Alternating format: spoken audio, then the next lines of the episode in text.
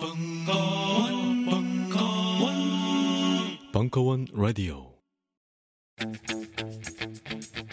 벙커원 역사 교과서 TF 국가란 무엇인가? 시즌 2 녹색 평론 발행인 김종철의 국가 같은 소리 하네 2부. 2016년 2월 1일 강연.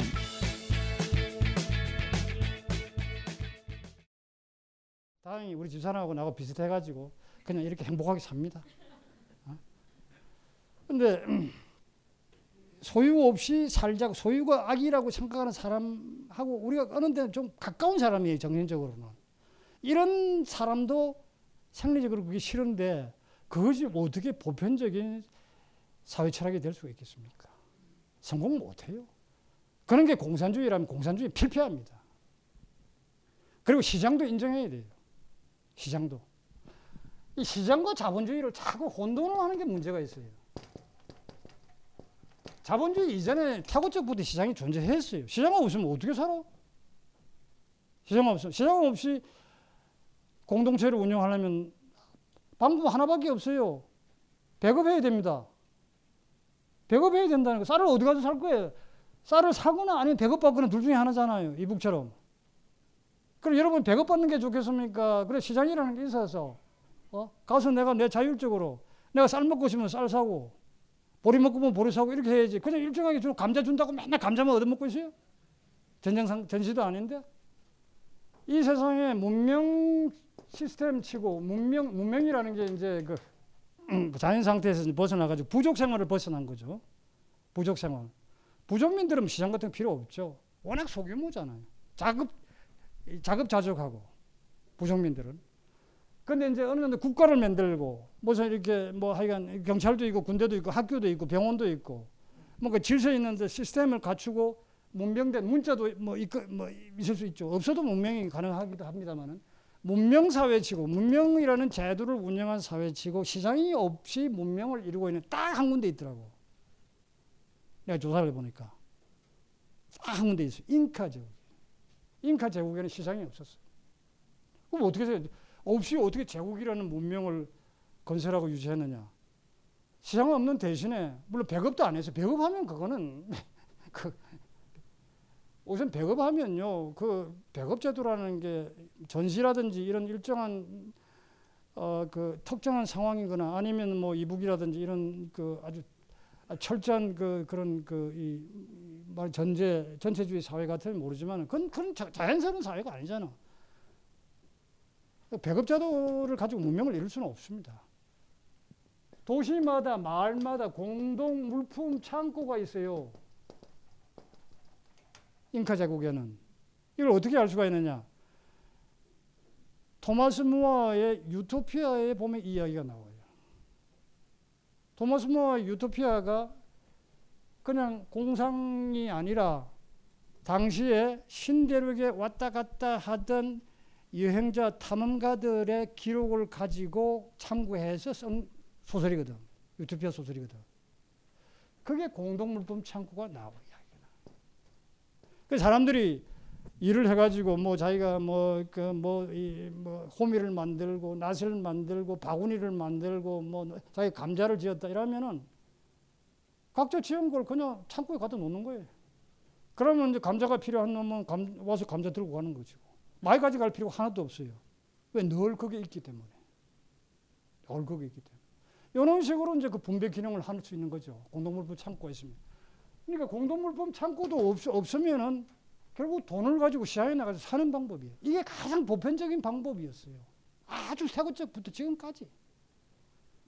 근데 우리나라는 이제 자본주의라는 말을 써는 것이 좀 경기시되는 그런 또 아주 극단적인 반군국가이기도 하기 때문에 그렇겠지만은 사회과학자들도 그렇고 그냥 자본주의라고 명확히 이야기할 경우에 시장경제라고 이야기하고 그러죠. 시장주의라고 그러고 시장과 그러다 보니까 자본주의와 시장을 동일시하는 그런 경향이 우리들에게 생겨났어요. 여러분은 그런 거 없어요? 여러분은 뭐 깨끗한 사람들이니까. 이, 이, 이 구세대들은 좀 그런 감각이 있습니다. 예. 근데 시장을 살려야 된다. 시장이 있어야 된다 하면 막 자본주의를 뭐 하자 말이냐? 연장하고 강화하자는 말이냐 하고 반발하는 그런 사람들이 혹시 있을까 싶어서 제가 드리는 말씀인데 이 시장이 존재해야 됩니다. 시장 그 자체를 부정해서는 안 됩니다. 시장은. 시장이 존재해야 된다면 필요한 건 뭡니까? 화폐죠. 화폐가 있어야 됩니다. 나는 돈 없이 사는 세상에 가서 살고 싶어. 지가 돈이 좀 없다고. 그렇게 피동적이고 나약한 소리 해서는 안 됩니다. 돈이 고르게 도는 사회를 만들겠다라고 해야죠. 돈 좋은 거예요. 돈 없으면 우리가 이 공무원들 관료 독재 속에서 배급받고 살아야 된다니까. 근데 첫 입에 넣어주는 대로 받아 먹어야 되고 돈은 돈은 시장에 가서 내 자유를 행사할 수 있는 수단이란 말이에요. 이게 돈 좋은 거예요. 돈 좋은 거. 이게 턱 이게 문제는 이게 어느 놈은 터무니없이 많이 가지고 있고 어떤 사람들은 너무 없고 이걸 고치자는 이야기죠. 그러니까 문제의 포인트를 늘 혼동하고 착각하지 말자는 이야기예요. 사회가 이렇다고 해서 우리가 돈 없는 세상에 살고 갑시다. 그런 나약한 소리 하면 문제의 핵심에서 자꾸 벗어나는 소리가 되는 거야. 문제의 핵심에서. 아, 나는 공동체나 만들고 우리끼리 마음 맞는 게 살고 싶어. 누구나 다 그러고 싶어요. 근데 그러고서는 해결이 안 돼요. 그러고서는. 그러니까 우리의 이 삶의 공동의 털로서의 국가, 우리의 삶을 인간다운 삶을 가능하게 하는 공동의 털, 털로서의 국가를 생각하자는 거예요. 이 국가는 그러니까 이걸, 이걸 만들어야 되는 거예요. 데마크 사람들이 자기 생일날 국기를 개항한다. 그것은 딱 명시적으로 드러나 있지 않습니까? 자기 그 사람들이 국가를 어떻게 생각한다. 이게 내 국가다. 그러니까 그 사람들의 소득의 50% 60%를 세금으로 내도 아무 불만이 없는 거예요. 아무 불만이. 왜? 그 국가가 내 돈을 가져가 가지고 엉뚱한데 부정부패한다든지 뭐 이런 게 없단 말이야. 그래서 고스란히 나와 내 이웃에게 돌아온다는 확고한 믿음이 있기 때문에 또 실제로 그동안 국가가 데마크가 그런 믿음을 주도록 행동을 해왔고 데마크 수상은 자전거로 출근을 합니다. 지금 여장가 그렇죠 아마 자전거로 출근해요. 데마크 국회의원 170명인데 그중 절반이 자전거로 출퇴근해요. 자전거로. 데마크가 국민소득 1인당 국민소득이 5만 달러가 넘어요. 우리보다 두 배입니다. 그런데 그 수도 코펜하겐 시민들의 절반 이상이 자기 자동차가 없어요. 거리가 깨끗하죠. 자전거처럼 공기 깨끗하죠. 사람들끼리 뭐 자동차 그냥 부딪히고 서로 막 쓰고 싸울 일이 없죠. 자전거예요, 자전거. 먼 데는 자전거, 뭐 걸어서 다니고. 자전거, 자동차 가진 사람도 평소에는 자동차 움직이지 않아요. 이 지상에 현존하는 사회입니다.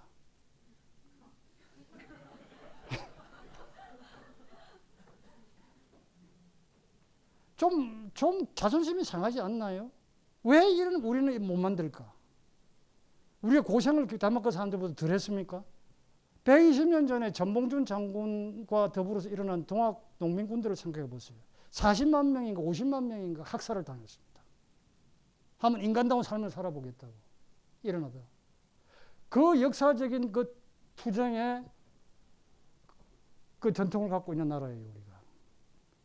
그때 죽은 그 농민들의 피눈물을 후세들이 잘 생각해가지고 우리가 그 피눈물, 그 원수를 갚아주려면은 그 원수를 갚으려면은 그 피눈물을 닦아주려면은 그 영혼을 위로하려면은 우리가 좋은 나라를 만들어야 되는 거예요. 피하는 게 아니라.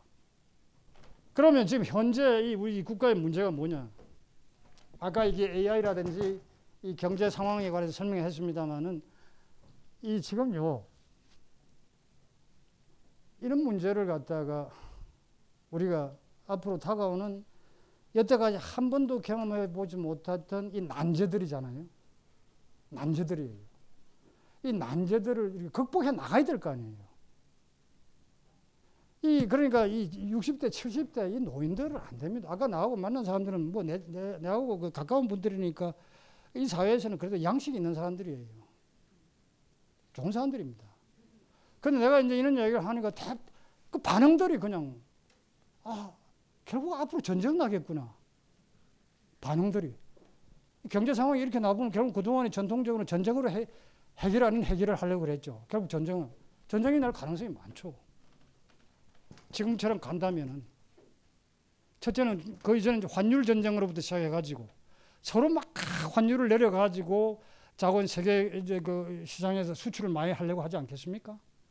다 경쟁적으로 그러다 보면 그게 결국은 전쟁으로 가야 되잖아요.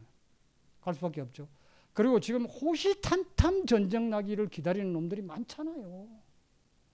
군수업자들부터 비롯해가지고 자꾸 연습용만 군사 연습만 한다고 해서 다 소모가 안 되잖아. 어? 매, 매덕 불짜리 이런 것들 뭐 그냥 뭐 하여간 한번 써보고 싶죠. 쏘면 또 뭐 공장 돌리고 어느 정도 경제는 돌아갈 수가 있을지 모르죠. 그러나 그 뒤에 그 뒤를 어떻게 감당을 해? 2차 대전 이후에는 그래도 인류가 회복할 수 있는 어떤 여지라도 있었지만 지금 사, 지금 대대적인 전쟁이 일어나면 이제는 완전히 잿더미밖에 없죠. 나는 인류가 아무리 어리석어도 이렇게 어리석은 짓은 하지 않을 거라고 믿습니다만은 아, 그런 점에서라도 샌더스가 미국 대통령 돼야 되는데. 아, 대통령 돼도 어떻게 나라를 운영할지도 걱정이지만은 예전에 카트라는 지미 카트라는 상당히 정의로운 대통령이 미국 대통령이 당선은 됐는데 4년 동안 완전히 병신이 됐었죠. 완전히 바보가 바보가 됐었죠. 협조를 안 해주니까 미국의 기성체제가. 기술 시스템. 지금 뭐 영국 노동당의 제레미 코빈만 하더라도 일반 그 노동 당원들에 의해서 압도적으로 당선됐지 않습니까?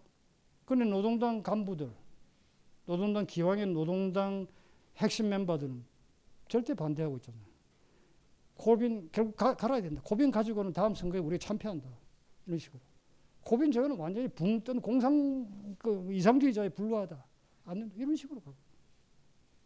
근데 어쨌든 결국은 뭐냐면 제 이야기가 핵심이 뭐냐면 이제 음, 이 결국은 이제 그 뭐, 요, 요건 내가 잠깐 조금 건너뛰겠습니다. 국가를 갖다가 인간화 한다는 게 이, 이, 사실 이게 쉽, 쉽지는 않지만은 이런 나라들이 있단 말이에요. 지금 스칸디나비아 이야기만 한 게 아니고 이, 뭐 다른 나라들도 지금 예를 들 수 있는 나라들이 꽤 있습니다. 그리고 이런 그 상황으로 지금 가기 위해서 투쟁하는 나라들은 뭐 수없이 많고요. 남미 국가들. 남미 국가들 전통적으로 얼마나 참을 소위 말하는 그 서양의 잘난 놈들에 의해서 정말 핍박을 받았습니까? 그 지금 어쨌든 우유곡절은 지금 뭐 부침은 하고 있지만 어쨌든 간에 그동안 인간 취급도 못 받은 사람들이 자각을 하고 어, 인간 인간으로서의 그 존엄성에 대해서 작업을 하고 좋은 나라로 만들어 가기 위해서 지금 분투하고 있지 않습니까? 그래도 차, 타이완 같은 경우, 타이완. 작년, 재작년에 그 타이완의 그 대학생들이 그 대만의 국회를 그냥 포위해가지고 들어가가지고 정권 농성한 거 있죠. 우리나라는 크게 안 알려졌지만 결국 그거 말하자면 여파로서 이번에 정권을 갈아 바꿨잖아요. 그 대만의 지금 세계 젊은이들이 다 뭐 용기가 없고 앞날에 대한 뭐 이렇게 암울한 뭐 어, 전망 때문에 무기력해져 있었지만 대만의 경우 보면 아니에요. 젊은 사람들이 정권을 바꿨습니다. 박이가 새로운 그, 이, 그, 저, 그 총통에 대한 그 여성이 딱 되자마자 뭐라 합니까?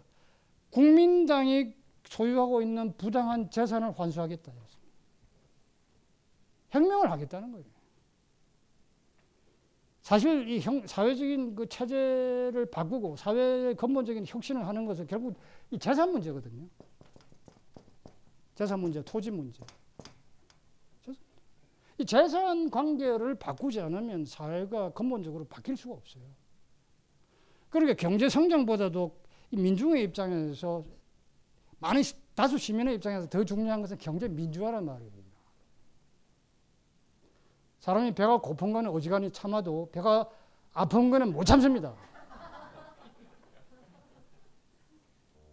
요즘 나는 책 추천을 하지 않는다. 그래도 이 책은 추천하지 않을 수 없다. 나는 딴지일보 읽은 척 매뉴얼의 애독자였으니까. 이웃 시민 고전은 직접 반려들어 읽는 게 가장 좋다. 그게 여의치 않으면 너부리의 읽은 척 매뉴얼을 읽어라. 읽은 척 매뉴얼은 고전들의 뒤틀린 소개이자 색다른 비평일 뿐만 아니라 그 자체로 고전과 맞먹는 유사 고전이다. 고종석 그는 딴지일보 역사를 통틀어 가장 딴지적 글쟁이다. 김어준. 고전이 얼마나 재밌는가를 은하계에서 가장 재밌게 설명하는 책. 딴지 편집장 너브리의 고전문학 읽은 척 매뉴얼. 아직 고전을 모르는 분들께 그리고 이미 고전을 알고 있는 분들께도 강력 추천합니다. 지금 바로 전국 서점에서 만나보세요. 딴지 마켓에서 구입하는 분께는 저자 사인본을 배송해 드립니다.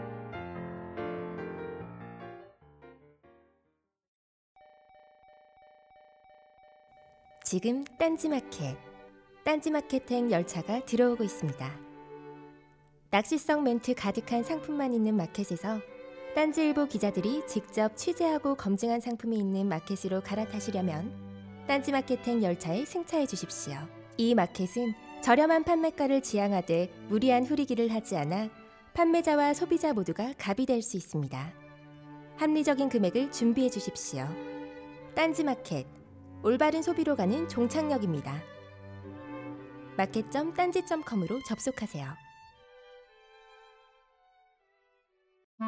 강헌 선생이 명리학 강좌를 한다고 했을 때 무슨 생각이 들었냐면 인문학적 관점에서 이 명리학을 재해석을 해서 세상을 보는 하나의 관점을 뭐 툴을 프레임을 제시하려고 하는 거 아니겠는가라고 생각하였어요.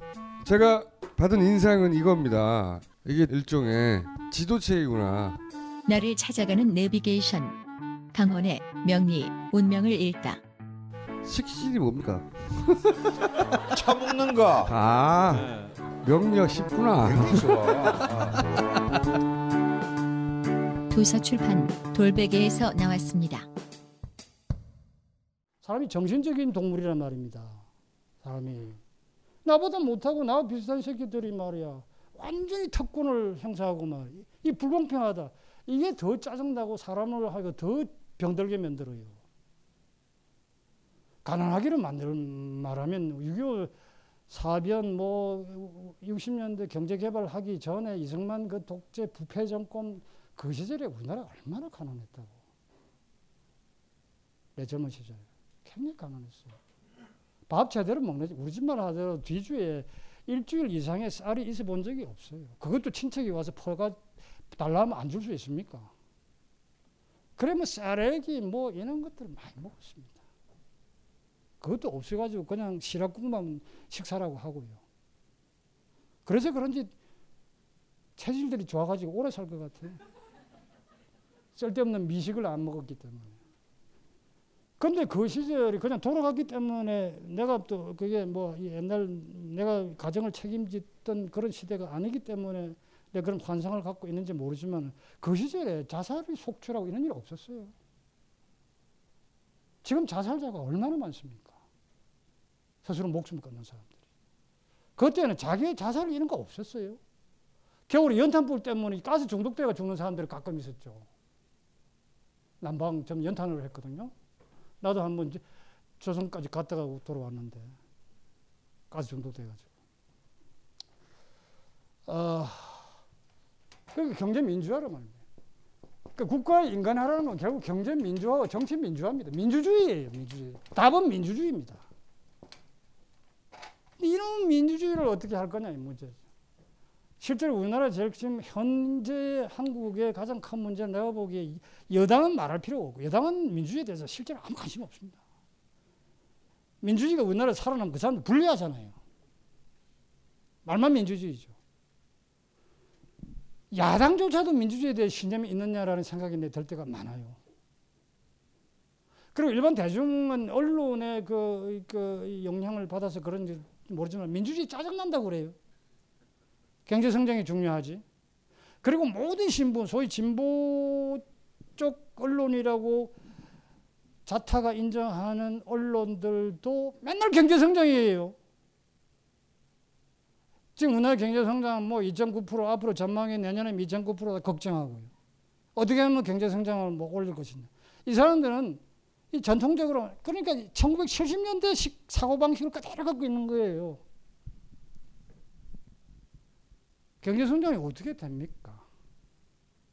지금 이 아까 말 발틱 무슨 뭐 이 화물 뭐 운임 지수 이런 것이 아니라도 실제로 이제는 기후 변화라든지 화석 인류 시대는 끝장내야 되는 거 아닙니까? 실제로 우리가 앞으로 21세기를 무사하게 통과하려면은 인류가 통과하려면은 지금 땅 밑에 있는 석탄, 석유 그대로 놔둬야 됩니다.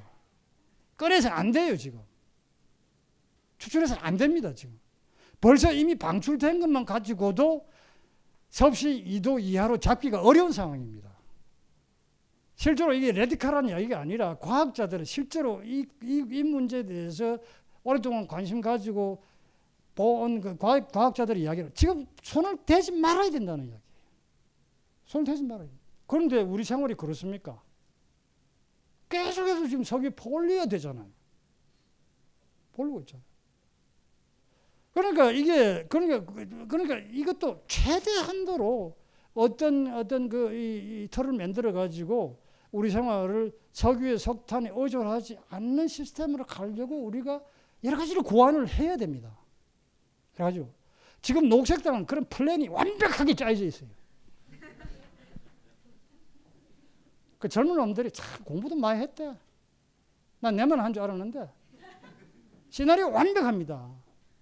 이걸 말할 수 있는 시민들에게 전달할 수 있는 통로가 없는 거예요 지금. 국회의원이 딱 한 사람이라도 국회에 있으면 텔레비에 나와서 이야기할 수 있죠. 방송에서는 원외 정당은 정당으로 인정을 안 해줍니다. 언론에서는. 언론에서. 그러니까 이게 불가능해서 시나리오가 불가능해서 우리가 지금 이렇게 못하고 있는 게 아니라 정치적인 문제로서 지금 이런 것들이 가능성들이 열리지 않는 거예요. 정치적 가능성을 열어야 됩니다. 우리가 좀 긴 눈으로 보고 근본적으로 봐야 된다 이 말이에요. 근본적으로. 지금 막 쪼잔하게 말이죠. 막 그냥 막 비역, 기역, 희역 때문에 뭐 이렇게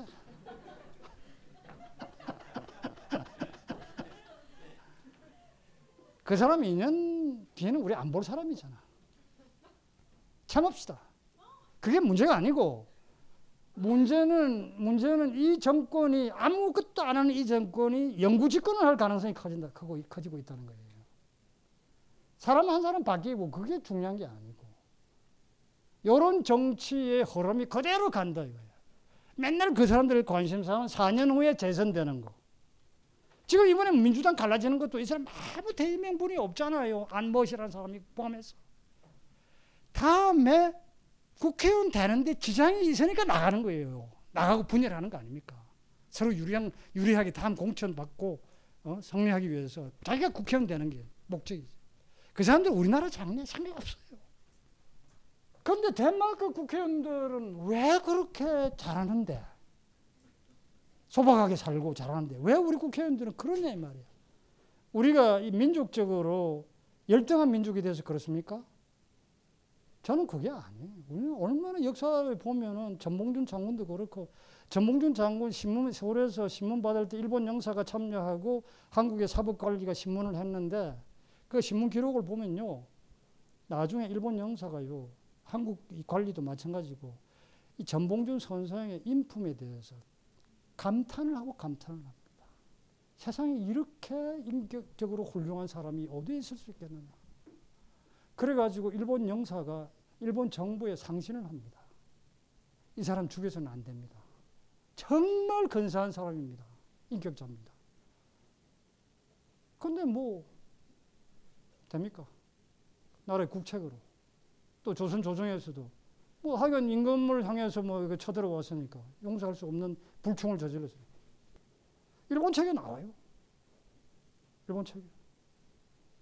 정몽준 선생 보냅니까? 우리나라 사람 건사한 사람 많아요. 근데 후손들이 못 나가지고 그런 사람들에 대해서 자세하게 기록하고 널리 알리고 교육을 해야 되는데 이걸 못하고 있잖아요. 조금만 그래도 우리가 빛나는 사람들 다 이야기를 많이 해야 되는데 우리 그래 우리도 빛나는데 전부 다 지가 잘 나가 지 이야기만 하는 거야.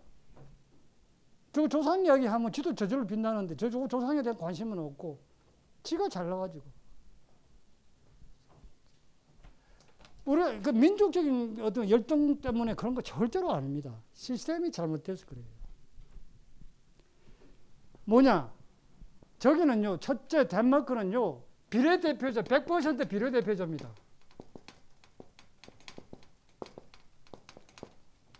그러니까 녹색당, 기독교 민주당, 사민당 이 깃발 들고 나가면요 어떤 특정한 인물을 보고 찍어주는 게 아니라 그 당이 그동안 뭐 어떤 지적을 했다 혹은 어떤 잘못을 했다 앞으로 그 당이 할 계획을 시민들이 보고 그에 대해서 표를 찍어줍니다. 그럼 전체 그 50%를 획득했다 지지표를 했다 그러면 170명 중에서 50명이 50%가 김민당 출신 국회의원이에요. 그러니까 이, 이 비례대표로 국회에 들어온 사람들은 그냥 국가 문제를 생각하는 거예요. 우리나라 국회의원들은 지역구 출신들은 우리나라 주로 지역구 중심이 되어 있잖아요. 국가 생각합니까? 맨날 지역구 아닙니까? 지역구 돈 떨어가고 지역구 다리 놓는 거, 지역구 뭐 뭐 뭐 뭐 무슨 뭐 뭐 해관 만드는 거. 그래가지고 지역구 왜냐면 다음에 지역 사람들한테 인정받아가 또 당선돼야 되니까. 이 소선구구 지역구라는 게 이렇게 이 정치를 망치는 거예요. 그리고 1등짜리만 의미가 있잖아요. 간발의 차이로 한 사람은 51% 받고 한 사람은 예를 들어서 49% 받으면 이 49% 찍은 사람들은 자기 대표자가 없잖아요. 국회. 지금 우리 박근혜 대통령을 두고 한번 우리 생각해 봅시다. 그분이 대통령 될 때 총 유권자 중에서 몇 프로가 투표소에 나왔습니까? 60% 나왔잖아. 60%. 40% 투표소에 안 나왔어요. 그 60% 중에서 몇 프로 지지를 받아서 당선됐습니까? 51.6%잖아요. 516. 그러면 줄 잡아서 6 곱하기 5, 30% 조금 넘는 지지로서 지금 대통령을 하고 있습니다. 나머지 약 70%에 해당되는 유권자들은 이 정부를 지지하지도 않았고 심지어는 그 속에는 많은 사람들이 적대하고 있습니다. 그럼 이 정부가 정통성 있는 민주정부라고 할 수 있겠습니까? 아니에요. 그러니까 처음부터 정부와 국민이 간극이 벌어져서 간다 이 말이에요. 정말 지도자다운 지도자라면은 그 사실을 인지하고 정확히 인지하고 그야말로 통큰 정치를 해야 될 거 아닙니까? 자기를 지지하지 않았고 소위 자기에게 적대하는 세력들까지 포용하려고 해야죠. 절대로 못하죠. 그런 걸 할 수 있는 정치가 한국에 없죠. 현재는.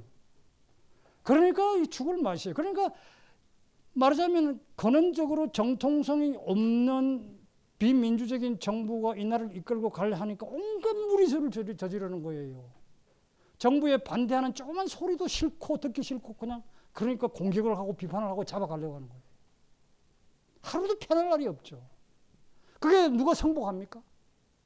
진심으로 성복에 설득할 당할 국민이 어디 있어요? 그러니까 진짜 이 난제 중에 난제들 우리가 앞으로 어떻게 살아야 되느냐? 경제는 어떻게 하고 기술 발전에 대해서 어떻게 대처하고 앞으로 일자리에 대해서는 어떻게 해결할 것인가 되는 거. 이게 정말 우리나라의 가장 우리나라 사람들의 모든 지혜가 다 집중돼 가지고 가장 현명한 이런 판단과 어?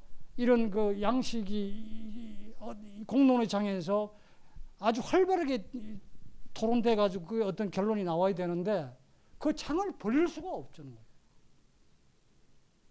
그냥 쪼잔한 자기 이해관계들.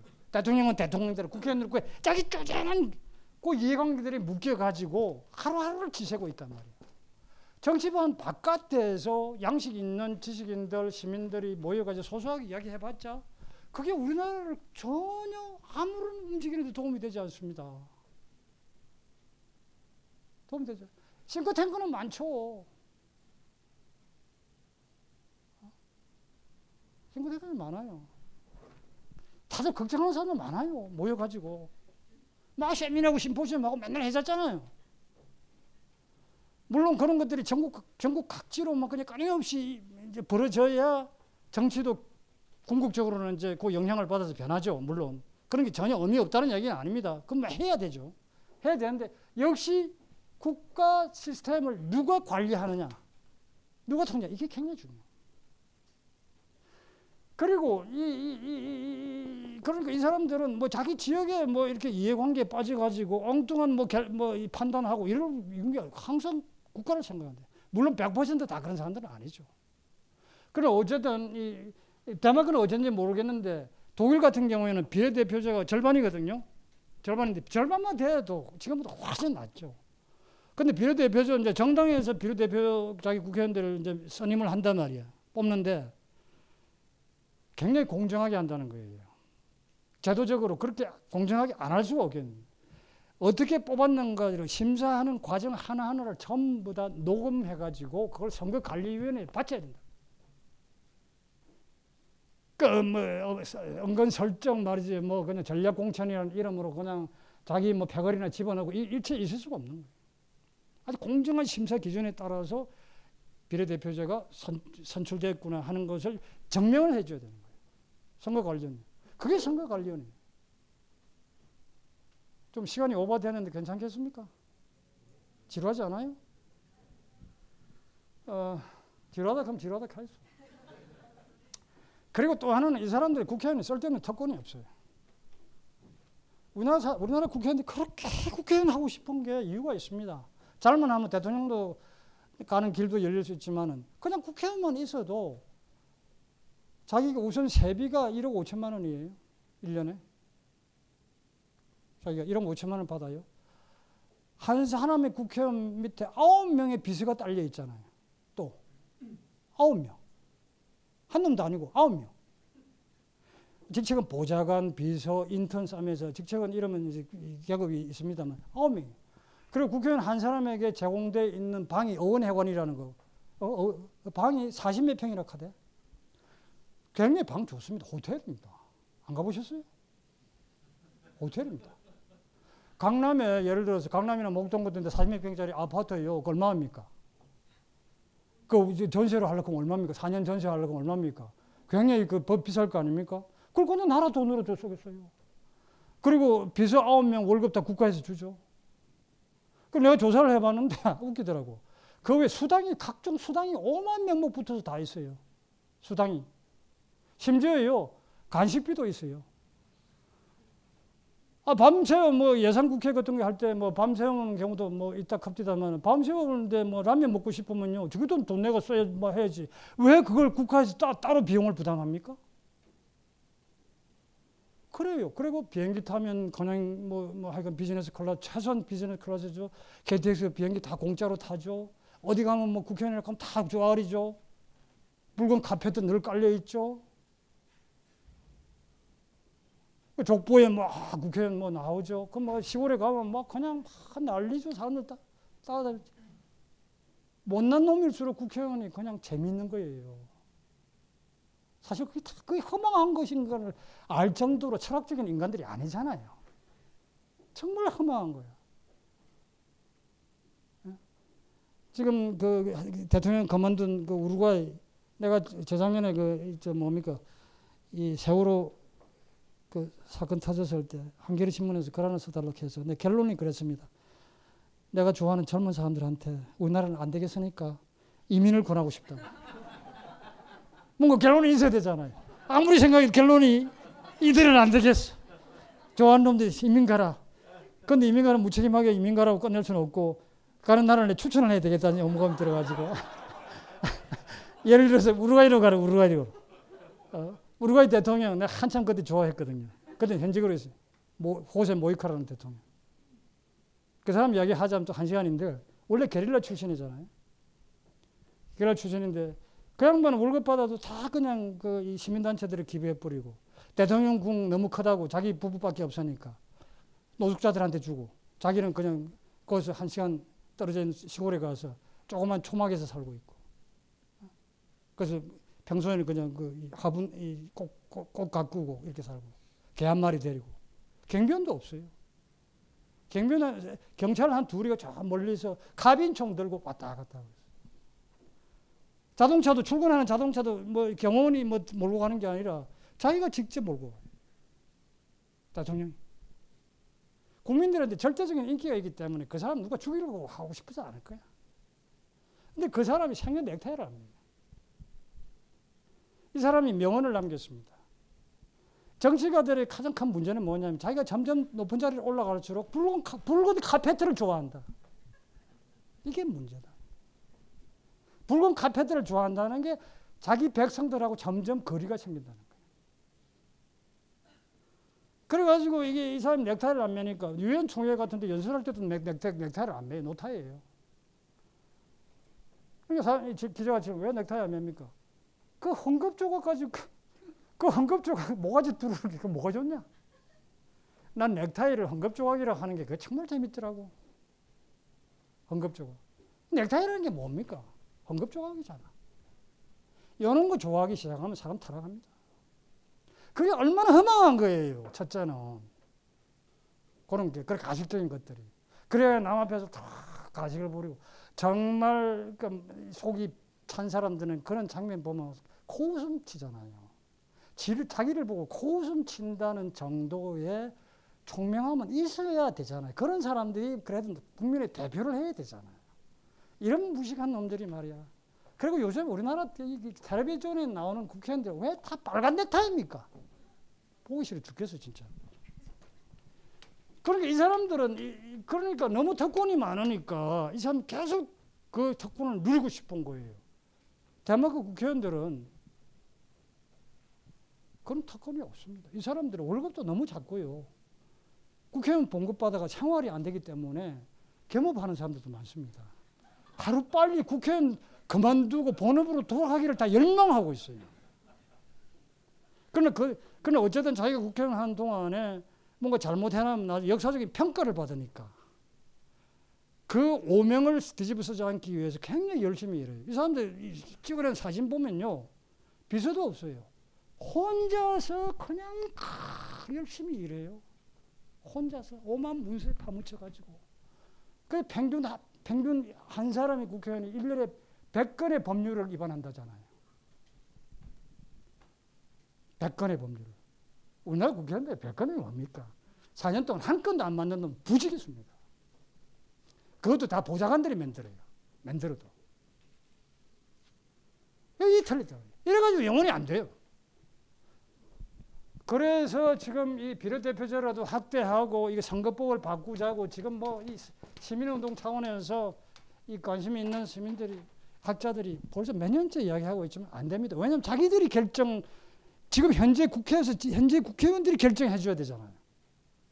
그런데 이 새로운 선거법이 바뀌고 이, 이, 말하자면 스칸디나비아 국가들처럼 합리적으로 가면은 자기들이 뭐 특권이랄 거 하고 없고 뭐 국회의원은 아유 그냥 힘든 자 직업밖에 안 되니까 하기 싫은 거야. 안 통하는 거야. 이게 딜레마입니다. 우리나라가 좋은 사회로 가려면은 지금 이 경제적인 이 격차 이런 거 하려면요 국가가 결국 개입하는 수밖에 없습니다. 기업은 생리적으로 이윤 추구하는 게 기업의 목적이고 알파 오메가입니다. 그 기업 보고 윤리적인 경영해라. 그 웃기는 소리예요. 삼성 보고 아, 이뭐 우리가 손가락질하고 웃기는 소리입니다. 국가가 왜 삼성을 규제하지 못하느냐? 국가를 보고 그렇지. 왜냐 국가는 우리가 선출한 사람들이니까. 국가는 국민에게 대해서 의무가 있잖아요. 이 사회를 공정한 사회로 인간적인 사회로 만들 의무를 부여받은 자들이 국가를 운영하는 자들입니다. 그러니까 너희들이 기업에 간섭을 하고 개입을 하라고요. 안 하잖아요. 안 하는 게 정도가 안 좋고 완전 거꾸로죠. 세상에 기업 대기업이 마음대로 하고 할 수 있도록 만드는 법을 만들어 놓고 이걸 뭐 민생 살리자. 그리고 제일 요새 나오는 단어 중에 제일 기분 나쁜 단어가 저성과자라는 말. 저성과자는 얼마든지 뭐 수시로 뭐 얼마든지 해고해도 좋다는 게 지금 이 사람들이 만들려고 하는 법이잖아요. 저성과자. 근데 얼마나 인간 모독적인 소리예요. 누가 저성과자라는 말이야. 주관적으로 자기가 저성과자라고 생각하는 사람 아무도 없어. 그리고 설령 저성과자가 있다 하더라도 저성과자는 죽으라 말이야. 그 사회가 인간적인 사회, 정의로운 사회다, 사회다운 사회다, 나라다운 나라라는 거. 그 사회의 가장 약자, 가장 능력 없는 사람, 어? 가장 어쨌든 살아가기가 불편한 여러 가지 여건을 갖춘 사람들을 가장 존중해 주는 사회가 인간적인 사회입니다. 근데 우리는 저성과자 이런 말을 그냥 여사로 하고 있어요. 저성과자. 누구든 자기 자신을 저성과자라고 한다고 해서 거기에 대해서 동의할 사람은 없겠지만 설령 그런 사람 있다 손 치더라도 저성과자가 뭡니까? 저성과자가. 그렇게 인간 모독적인 어, 법안이 어디 있습니까? 법안이 저성과자. 아, 뭐 이, 요새 이제 기본소득 이야기가 나오는데 기본소득은 반드시 도입해야 이 아까 인공지능이 지배하는 그 세상에서 우리가 소득 없이 어떻게 살 것이냐. 기본소득을 도입하는 수밖에 없어요. 지금 핀란드에서 왜 그럽니까? 스위스는 왜, 금년에 이제 국민투표를 하는데 핀란드는 내년부터 이제 그 내년 가을부터인가 주기로 100만 원 주기로 이제 결정됐다 그러죠. 그 물가 같은 거 따지보면 반드시 우리 돈 100만 원에 해당되는지는 모르겠는데 상당히 고액의 이제 기본소득을 매달 국민들에게 월급 주듯이 준다는 거 아니에요. 간단해요. 그거는 공무원 하나만 있으면 됩니다. 국가가 커질 필요도 없어요. 왜냐면 요새 다 주민등록 있겠다, 뭐 전산 시스템 있겠다. 짜라락 그냥 매달 뭐 그 번호에 딱 그것도 뭐 돈이 차익이 있는 것도 아니고 모든 사람 부자고 가난뱅이고 간에 뭐 어린애고 어른 뭐 노인이고 간에 아마 나이 제한은 있을지도 모르겠습니다. 나이 제한. 모조리 100만 원씩 그냥 통일적으로 주면. 처음에 나도 그 소리 들었을 때 참 황당했는데 근데 아무리 생각해도 그 방법밖에 없겠어요.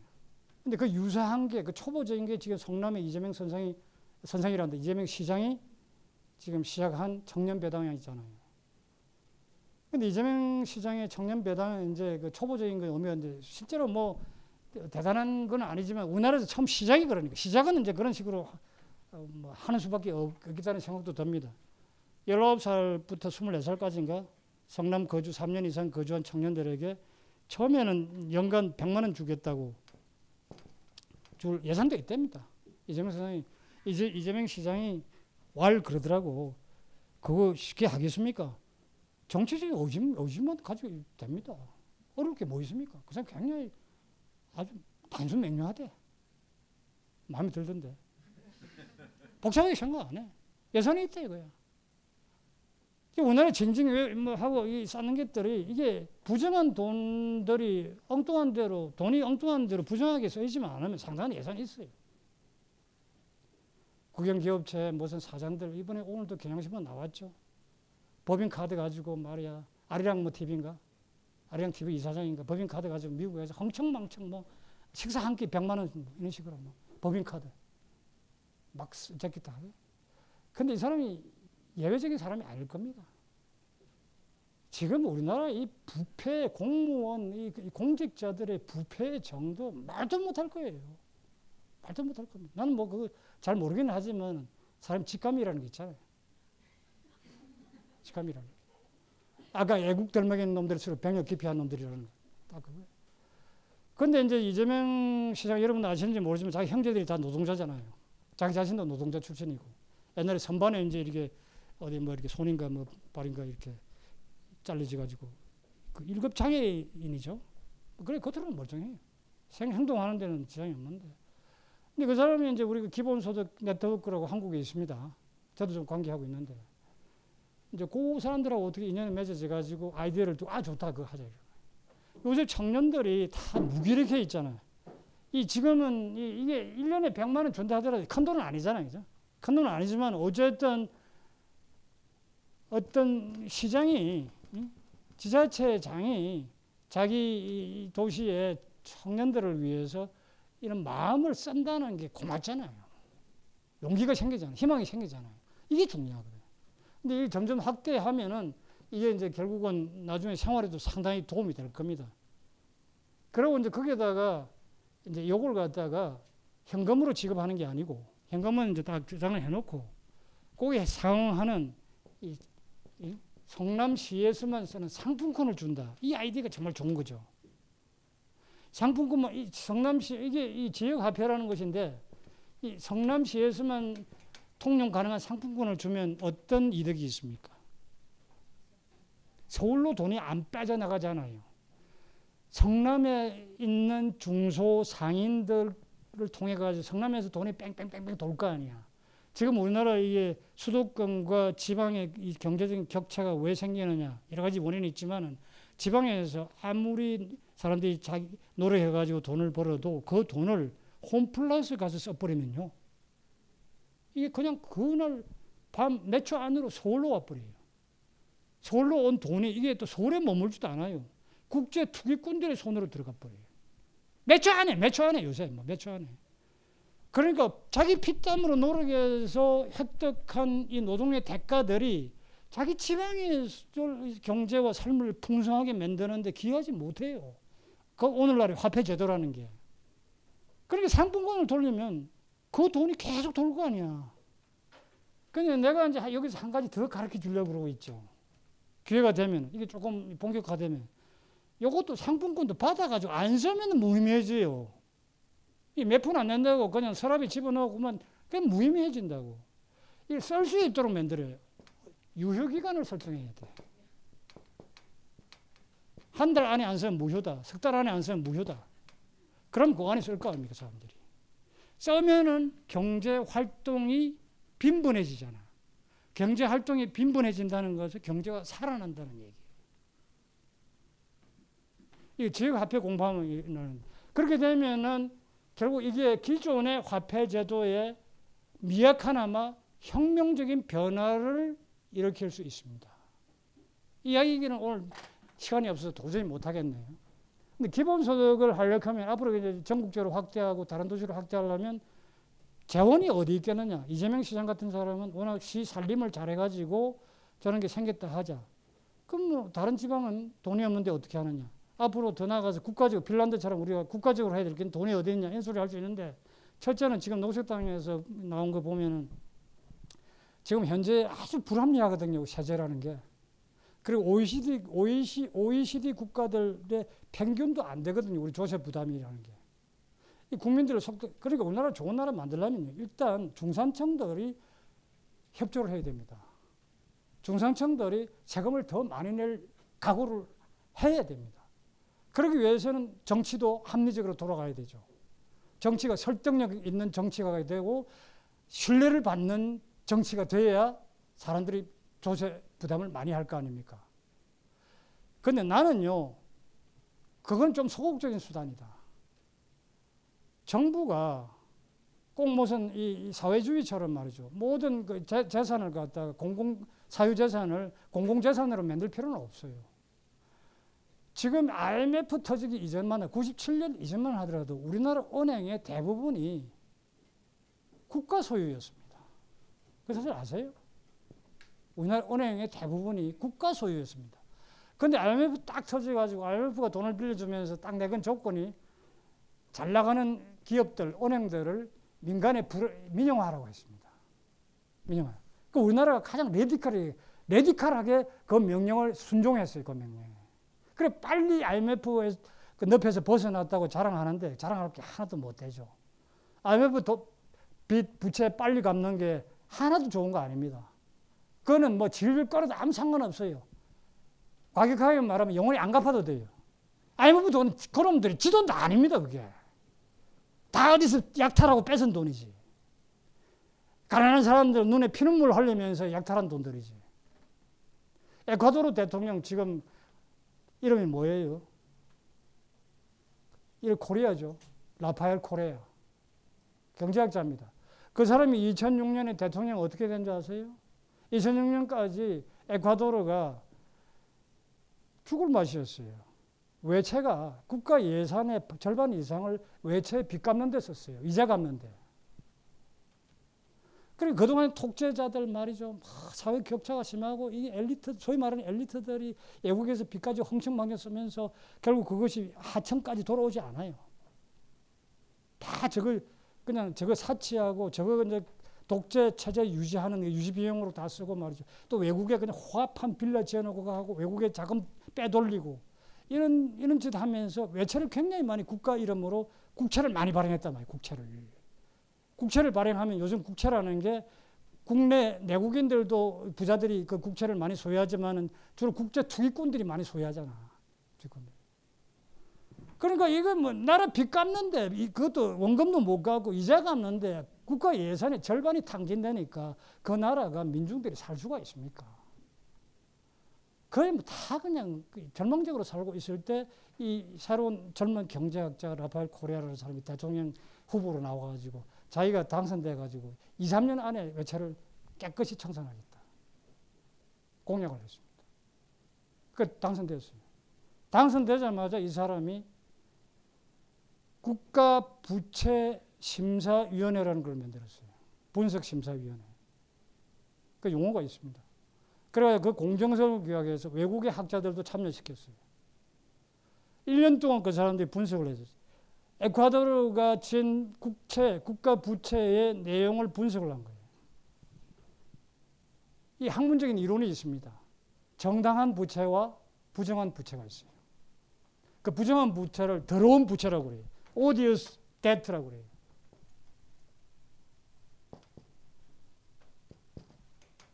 대부분이 odious debt더라고요. 독재 비용. 그러니까 국민들을 편안하게 하고 국민들의 경제 생활에 정당하게 쓰기 위해서 빌린 외채는 거의 없더라고요. 이런 경우에는 학문적으로 갚을 필요 없다. 자기 경제학적으로. 그런 이론이 있어요. 이론이 이론대로 현실에 되는 건 아니지만 이런 이론을 실천시키려면 용기 있는 정치가 있어요. 지혜롭고 용기 있는 정치. 그래가 이 사람이 이 이론을 들이대면서 세계적으로 에콰도르는 외채 안 갚겠다. 국가 부도 사태를 봅니다. 그 보통 정치가들은 못합니다. 그러면 하루아침에 이, 이 에콰도르에 들어와 있는 국제 자본들이 다 나갈 거 아닙니까? 그럼 공동화 현상이 생기고 뭐 산업이고 금융이 다 무너진다고 공포를 느껴가지고 보통 정치가들 못합니다.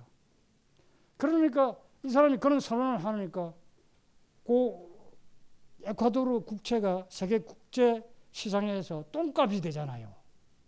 액면가의 10%도 안 되고 딱 그냥 휘조각이 돼버리니까. 에콰도르 정부가 그 책임 못 지겠다고 하니까 이제 앞으로 그, 그거 쓸모가 없는 국채가 돼버린 거예요. 10% 액면가가 10%인가 하여간 똥값이 되었을 때 이 대통령이 뒤로 엄밀하게 엄밀하게 그 외채 국채, 에콰도르 국채를 거의 다 사들여 버렸어요. 워낙 헐값이 떨어졌으니까 뭐 돈 몇 푼 안 가지고 살 수 있잖아요. 그러니까 외채를 깨끗이 청산했어요.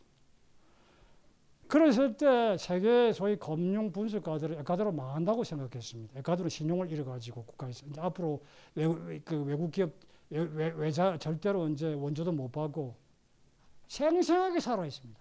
그 사람 지금 3기 지금 대통령 하고 있어요. 절대적인 인기로. 절대. 에콰도르 경제가 굉장히 좋아졌어요. 국제 자본들이 공갈만 치지 못합니다. 왜냐하면 원래 그게 자기들 자기들 자기들 돈이 아니거든. 금융이라는 게요. 이게 실제로 돈이 있어서 은행이 돈 빌려주는 자 아닙니까? 그냥 두드려서 공을 막 만듭니다. 양적 완화라는 게 양적 완화라는 게 이게 뭐 미국의 중앙은행 돈이 있어서 내놓는 게 아니잖아요. 그냥 지표 막 찍어내는 거예요. 이 양적 완화해가지고 이게 민중의 손에 들어가야 되는데 그러니까 제레미 코르빈 영국 새로운 노동당 당수가 된 사람이 취임하자마자 자기가 수상이 되면은 양적 완화를 하겠다. 단 quantitative easing for people이라고 그랬습니다. 이때가 양적 완화라는 것은 돈 많은 놈들에게 돈을 갖다 주는 거예요. 이러니까 경제가 살아날 수가 없죠. 그러니까 지금 경제는 피케티의 그 불평등 뭐 경제 그게 우리나라 책이 많이 팔리다 하지만 이런 놈은 지난 10년, 20년 동안 무지무지하게 슈퍼리치가 됐고 99%는 행편없이 가난하게 된게 이게 다 돈 장난 때문에 그런 거예요. 돈 장난 때문에.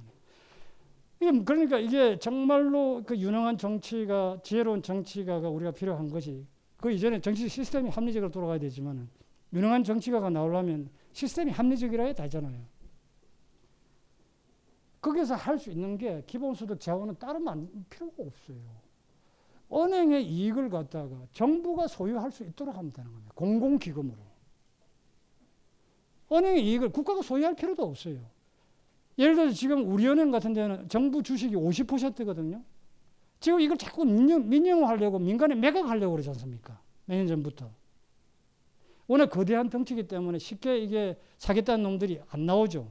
안 나오는데 50%면 50%에 해당되는 그 우리은행이 누, 획득하는 이익을 갖다가 기본소득의 재원의 일부로 만든다 이거야.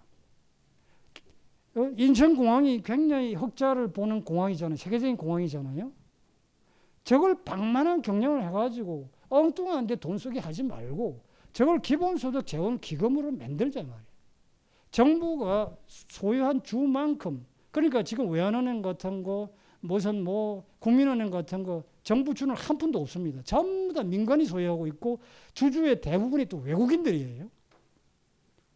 요걸 뭐 하루아침에 뭐 이렇게 뭐 혁명도 한 것도 아닌데 당장 정부가 말이죠. 그걸 뺏을 수는 없잖아요. 그러나 국민연금이라든지 이런 국, 국, 정부가 갖고 있는 재산이 있잖아요. 막대합니다. 지금 삼성도 정부가 얼마든지 개입하려고 할 수 있어요. 삼성이 갖고 있는 주식의 아주 큰 부분이 국민연금이에요. 삼성의 대주주가 국민연금입니다.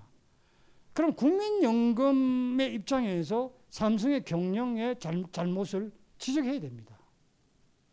근데 안 하죠. 대기업이 편이 돼가지고. 그러니까 문제는 이게 국민연금을 이게 은행에 투자하고 이런 식으로 해서 주식을 많이 확보하면 되는 거예요. 주식에 따라서 그 이익을 정부가 차지해 그, 그 이익을 국민들에게 나눠주면 기본소득이나 형태로 나눠주면 되는 거예요. 그러면 이, 이 가난한 사람들이 다 소득이 생기니까 구매력이 높아지면 경제가 돌아가요. 우리가 밥 먹고 옷 입고 집에서 살아야 되잖아요. 기초적인 물품들이 끊임없이 필요하단 말이에요. 사치품 부자들만의 돈 가지고는 경제가 돌아갈 수가 없어요. 사치품이라는 건 극히 수요가 한정되어 있습니다. 부자들이 뭐 하루에 12번 밥 먹나요? 저들은 우리나라 꼭 3번밖에 못 먹는 거야. 아무리 저들이 위장이 커도. 그러니까 경제가 제대로 돌아가려면 다수 국민이 고르게 어느 정도의 돈이 있어야 됩니다. 지금 오늘 자꾸 돈 이야기만 하는데 사람이 소득만 있으면요. 난 한 100만 원 내게 젊었을 때부터 죽을 때까지 내게 100만 원이 주, 어진다 100만 원이 아니라도 70만 원이라도 연애만 잘못 잘만 하면 140만 원이잖아요. 둘이서. 그죠? 140만 원 정도 그 아무것도 아닌 돈 같지만은요. 나는요. 그거 있으면요. 정말 젊을 때부터 아무데도 취직할 생각 없어요. 취직은 아르바이트로 비정규직으로 내가 하고 싶은 거 가끔씩 하면서 내 하고 싶은 거 하면서 살죠. 그러면요, 여태까지 우리가 발견하지 못한 아주 희한한 재능들이 곳곳에서 나올 겁니다. 굉장히 재미나는 세상이 들어올 것 같아요. 그러면 전체적으로 뭐저 그 기업들도 대기업들도 뭐 이익이 별로 생기지 않고 할 때 은행들도 별로 이익이 생기지 않는데 기금 기금이 떨어지면 어떻게 하느냐? 그럼 축소된 그만큼 고르게 나누면 되는 거예요. 전체 경제 규모는 작아지죠. 근데 상태 위기라든지 기후 변화라든지 이런 것을 봐서 낭비하는 경제, 자꾸 성장해 가는 경제는 안 되죠. 지구가 감당을 못하죠. 경제 규모는 축소되면서 국민들이, 시민들이 고르게 사는 사회. 이걸 우리가 지향해야 되잖아요. 그러니까 결국은 딱, 딱 그냥 우리가 어디, 에딱 부딪힙니까? 결국 정치 아닙니까? 이 모든 걸 정치가 해결해 줘야, 되잖아요. 지금 우리나라 중앙정부라든지 국회의원들의 상당수가 이재명 시장과 같은 사람이라면 당장 가능하죠. 그러니까 자관 이 금년 4월에 있는 총선부터 우리가 타급한 게 우리가 살기 위해서 민주정부 만드는 게 최고입니다. 지금 이 민주당도 더불어민주당이라는 민주당도 결국 보수 정당이죠.